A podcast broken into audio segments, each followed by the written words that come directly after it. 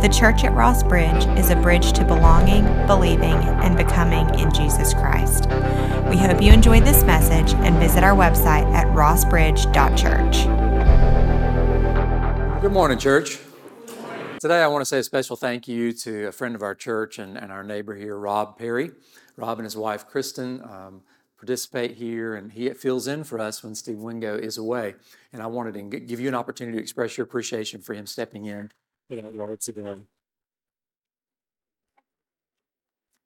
of all the world religions, both ancient and modern, the most recognized religious symbol in the world is the Christian cross. And it doesn't always look the same. Sometimes it's just the Latin cross with a vertical beam and a horizontal beam. But sometimes it looks like an Orthodox cross. Some of you may be familiar with that kind of cross.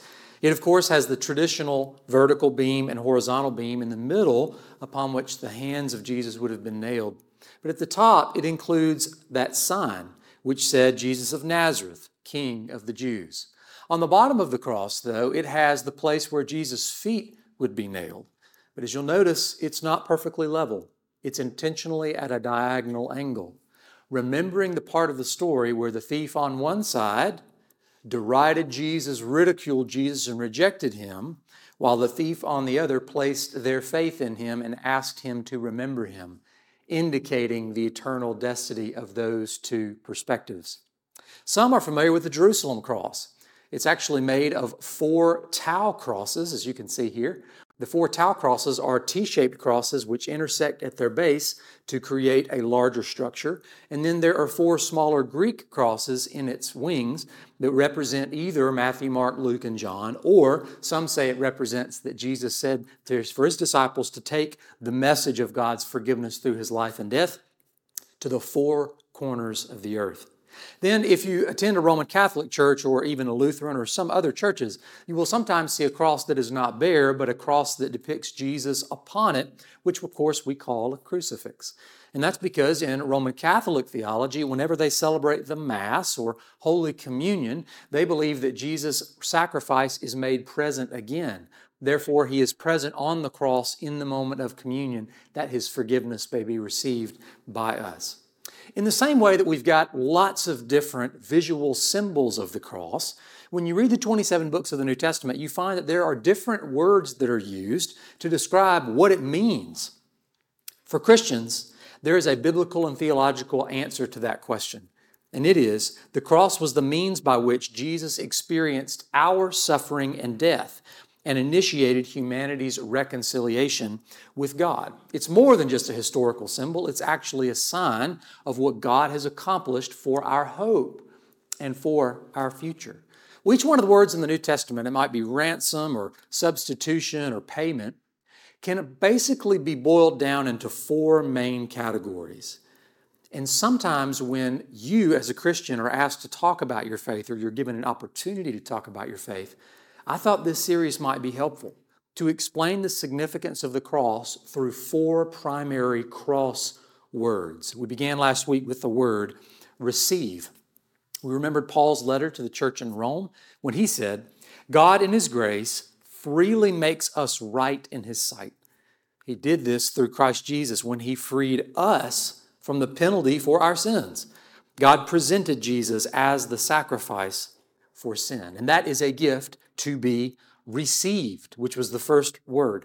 God has accomplished it all through Jesus. We don't have to do anything but simply to receive what God wants to credit to our human account through Jesus. Well, today we move to a very different kind of concept, and I'd like to propose to you that it's captured in the word recognize. We read this morning from the book of Hebrews to open up worship, Hebrews chapter four. And the book of Hebrews is different than all the other books in the New Testament because it's not an account of the life of Jesus, a biography like Matthew, Mark, Luke, or John. It's not one of those. It's not a history book like the book of Acts, which tells the story of the early church for the first three decades. And it's also not like one of the Pauline epistles that's written to Galatia or Corinth or Ephesus. In fact, it doesn't identify an actual author at all, and it doesn't say it's written to a specific location. It's a thirteen-chapter sermon. And if you read the book of Hebrews, you realize there are a couple of things you can learn about the audience based on a couple of the themes in the message. One theme is that the Christians who have placed their faith in Jesus but who have a Jewish background need to hold firmly to Jesus Christ while they're going through persecution. And you hear that now in chapter four. Therefore, since we have a, such a great high priest who has ascended into heaven, Jesus, the Son of God, let us hold firmly to the faith we profess. For we do not have a high priest who is unable to empathize with our weaknesses, but we have one who's been tempted in every way, just as we are, yet he did not sin. Let us then approach God's throne of grace with confidence so that we may receive mercy and find grace to help us in our time of need. Great words of encouragement. Hold firmly, approach God's throne. You can receive mercy. You can find grace. What is the significance of the word recognize for this teaching in Hebrews chapter four? Well, it begins by going back to your days in middle school world history or perhaps freshman year of high school world history to remember a little bit about the world into which that letter was written. We use a term to describe the ancient Near East during this time of history in the first century. We refer to it as the Greco-Roman world. It remembers that about four centuries before Jesus was born, Alexander the Great came down from Greece and conquered the ancient Near East and brought Greek philosophy and language and culture. After all, the New Testament is actually written in Koine Greek. But also in the first century, right before Jesus was born, just a few decades, the Romans took over. And Julius Caesar brought down Roman culture. And so we get the term Greco-Roman culture. And you can see vestiges of that. If any of you have ever been to Athens, Greece, you could visit the Temple of the Olympian Zeus and many others like this one that you can visit to remind you of that great ancient Greco-Roman culture. Well, I want to take you for a moment underneath the images of architecture in that part of the world to two primary philosophical messages that everybody would have been familiar with. In ancient Greece, there were two schools of thought about how to make sense of the world, specifically as it relates to the Greek gods. They were called the Epicureans and the Stoics. Now, think of this as almost like kind of partisan perspectives on the world. The Stoics had a worldview that said the primary attribute of the Greek gods is apathy, because the gods cannot be influenced. So they believed that the gods could see what was happening in the world, but were completely unaffected by it. The reason they said that is because if you as a human have power to influence the feelings of the gods, then you may have some power over the gods, and they could never conceive of something like that. Therefore, they said these gods are feelingless. The Epicureans had a little bit different perspective. They said that the gods lived in perfect happiness and blessedness and are unaware of our world. They were removed from, they were not observing, they were detached from it. And therefore, the gods didn't care about what was happening for humanity, to humanity for a little bit different reason. Well, the Stoics had their feelingless gods, the Epicureans had their completely detached gods, and therefore the dominant worldview for at least five centuries, half a millennia before Jesus, this is what people heard over and over and over again. Plutarch, one of the religious Greeks, said that it was blasphemous to imagine that the gods in all of their eternal power would bother themselves with the affairs of the human world. And I actually think that there are many people that have those views of God today.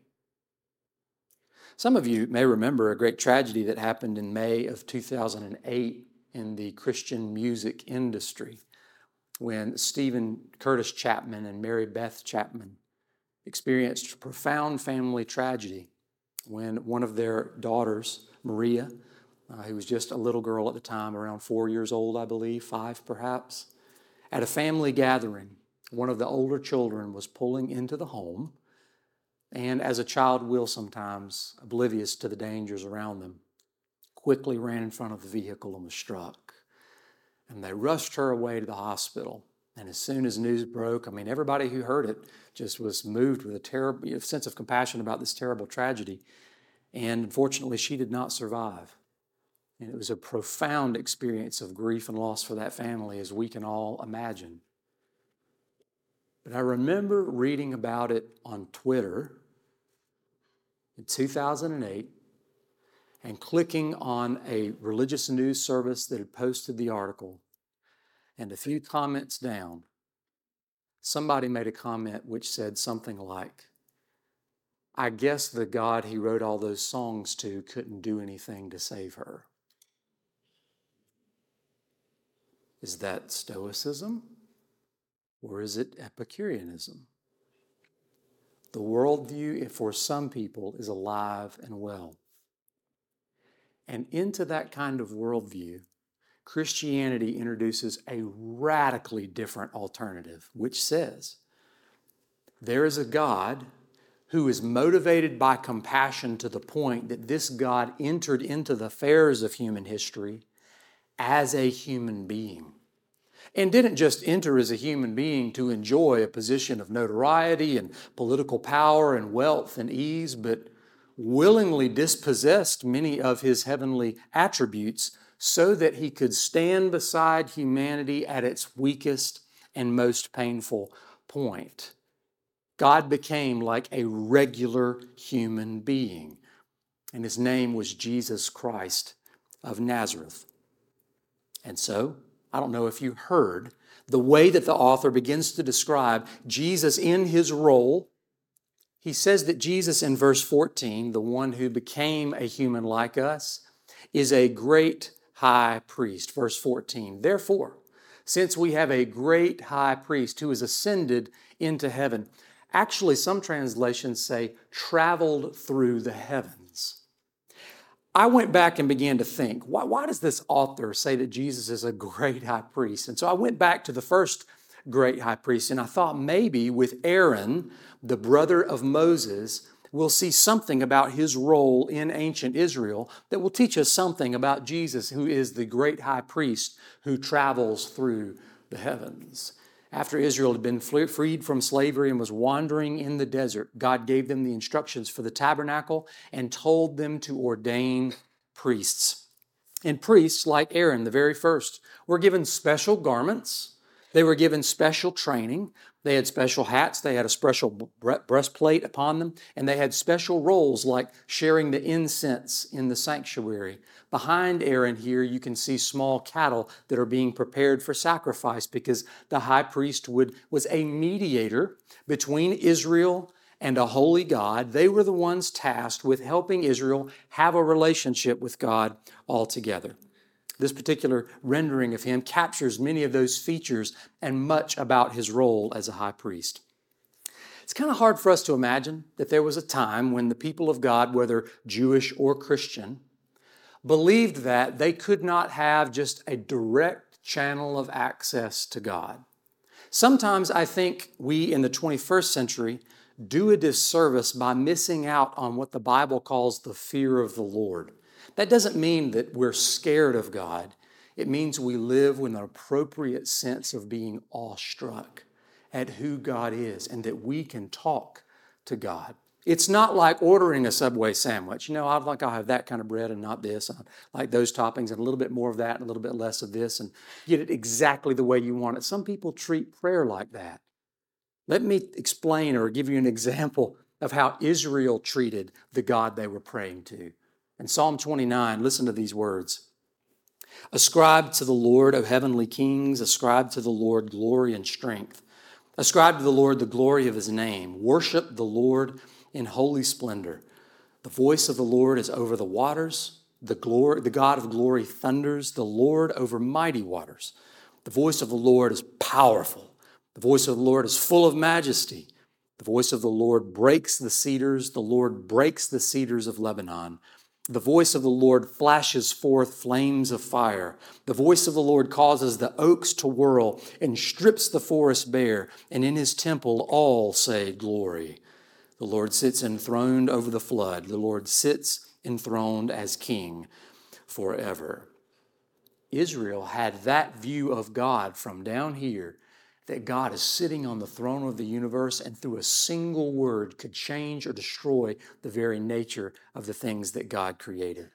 And the place where they could just hope to have a little bit of that experience of God was in the temple. And this image of the Temple of Solomon, which is depicted according to the biblical descriptions, at the green arrow is where the children of Israel, the human beings, could enter into that structure. They'd go in the main room and they could leave offerings and they could hear songs being sung, the Hillel. But there was a place where they were not welcome to go. It's indicated by the red arrow. It's called the Holy of Holies. Only the priests were allowed there, and in fact, they were only allowed once per year, and only the high priest among the priests could go there. And they went through tremendous, painstaking detail to make sure their lives were clean and sinless, because the very presence of God was deadly. And if they disregarded the instructions of God about how to enter into that space, they could be struck dead. And so the priest would take offerings from the people and bring them into the Holy of Holies before God, and then take the forgiveness that was promised based on those sacrificial offerings and take them back to the people of God. The priest represented, generally speaking, the people of Israel to God, and the priest represented God to the people of Israel. And so the priest would face the people of Israel, and he would accept their prayers and their offerings, and he would be the representative figure to turn and face God on their behalf. And then all the hopes that Israel would have that God would intervene in their life or bring them help or hope, the priest would face God and then represent that to the people in Israel. And the author of Hebrews says that's exactly what Jesus Christ has done. But it's not in Solomon's temple. It's not in King Herod's temple. It is in the temple of the heavens that Jesus Christ, the Son of God, is transcending time and space by representing humanity in the very presence of God. Jesus brings us to God and God to us. And so he uses three specific words to describe how to do this. They're beautiful and powerful and deep words in the Greek. He says in verse fifteen, "For we do not have a high priest who was unable to empathize with our weakness, but we have one who has been tempted in every way, just as we are, yet he did not sin." I'd like to unpack those words briefly and allow you to imagine what that says about the nature of Jesus Christ. The first word, sympatheo in the Greek, means to feel sympathy with, to have compassion, to be touched with a feeling of. This is not just a person who observes the hardship of others and says, you know, that's really too bad that they're going through that. This is a person who enters in alongside them and says, you're hurting, and I'm identifying with you so closely that I can feel that hurt with you. I'm sharing that hurt with you. The second word, weakness, is a feebleness of both mind or body. It could be a disease, frailty, some kind of you know, infirmity or weakness. And then finally, Jesus was tempted. Jesus was proving that he could be faithful even in the midst of all of our human limitations. And he did not give in to temptation to sin. Jesus does not perform the function of the high priest, representing humanity's needs to God and the hope of God back to humanity, but out of the function of an office that he holds. Instead, what he's saying is that Jesus has lived out this experience of being a high priest by participating in everything that we go through and bringing that into the very presence of God. He carries the human condition in his own life before God and says, God, they're like me. How in the world could Jesus accomplish something like that? Bringing the needs of humanity into the presence of a holy God. Carrying the infirmities of humanity into the presence of a holy God. He did it through the cross. So when you think about the past, present, or potential future pain in your life, think for a second. Have you ever been truly hungry? Have you ever had deep emotional or physical pain? Has anyone ever abused you? Have you ever felt true loneliness? or carried an open wound? Has anybody ever slandered you, smeared your name through the mud? Have you ever had a mental distress and you felt like the ground underneath your feet was shaking and shifting? Have you ever felt overwhelmed with emotional distress? Have you, or are you, if not you will, grieve deeply a loss and you can't have that person back? Anybody ever lied to you? Lied about you? You remember that stinging pain of embarrassment? Or that cold ache of rejection? Have you been misunderstood? Have you been abandoned by people who were supposed to stick with you? Or have you been betrayed by someone you were sure that they would be with you? If any of that describes your past, your present, or potentially your future, we do not have a high priest who is unable to empathize with any of those things. Instead, we have one who was tempted in every one of those categories and stories and situations, yet he was sinless. The result then is an invitation. Let us approach God's throne of grace with confidence so that we may receive mercy and find grace to help us in the time of need, in many of those situations I read or others that were not. The word, the cross word today is not just to receive what Jesus did, but to recognize it. Because Jesus is not up there on the cross carrying out something only for us to receive. He is right next to us, identifying with us at the lowest point of our lives. John, William Barclay, who is a well-known uh, biblical commentator who lived in the last century, tells the story of having a colleague at the University of Glasgow, Scotland. His colleague was named John Foster. This is a picture of John Foster. And William Barclay shares that one day John Foster left the university to go home for the evening. And when he walked through his front door, he heard the sound of crying and went around the corner. And there he found his teenage daughter, and she was weeping. It was the late nineteen thirties. He approached her and said, "Why are you crying?" He could hear the news broadcasts in the background from the radio as the world was preparing to come to the brink of war. He said, "Why are you crying?" And she said, "I just heard them say that Japanese tanks had invaded Canton, China." You know, most people would hear something like that and say, "Oh, I hate to hear that." But, you know, even though it's unfortunate, it's on the other side of the world. It's very far away from here. Even people like politicians or leaders who have a grim sense of foreboding that an invasion like that might affect the stability of geopolitical tensions around the world. To them, it would not make much of a personal difference. Why was this young girl, a teenager, in tears, sharing with her father why that bothered her so much? It's because she had been born in Canton, China. Her parents had been missionaries. And when she heard Canton on the radio, it wasn't some faraway exotic land. It was a former home.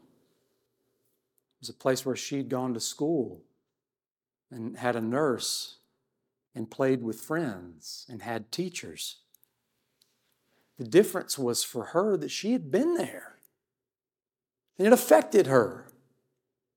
And there's no part of the human experience, according to Hebrews, where God in Jesus Christ cannot say with tears in his eyes, "I get it. I remember. I've been there."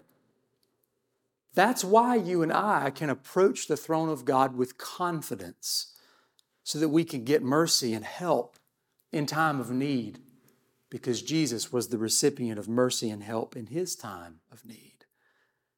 If you've never really considered and recognized that truth about the cross and suffering of Jesus Christ as being next to you in human weakness and difficulty.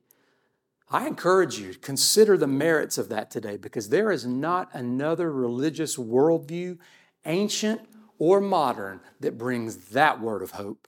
Not a single one that's anywhere close to it. Christians can say with confidence, because of the life Jesus lived, that Jesus extends His hand to us, a scarred hand to us, and leads us into the presence of a holy God. Recognize Jesus on the cross. Understand that everything you've been through, He proceeded for you. And you may find that your perspective on faith will never, ever be the same. God, we could never, through human words, plumb the depths of your grace. But we do stand back with an appropriate biblical fear to simply be struck with awe for all you were willing to demonstrate and endure for our sake. How could we not feel loved? How could we not feel important? How could we ever begin to think that what we go through and our pain does not matter to you? Give us eyes to recognize the depth and the breadth of your love given on the cross of Jesus Christ. We pray this in Jesus' name. Amen. The church at Ross Bridge is located in Birmingham, Alabama, and helps people find abundant life in Jesus Christ.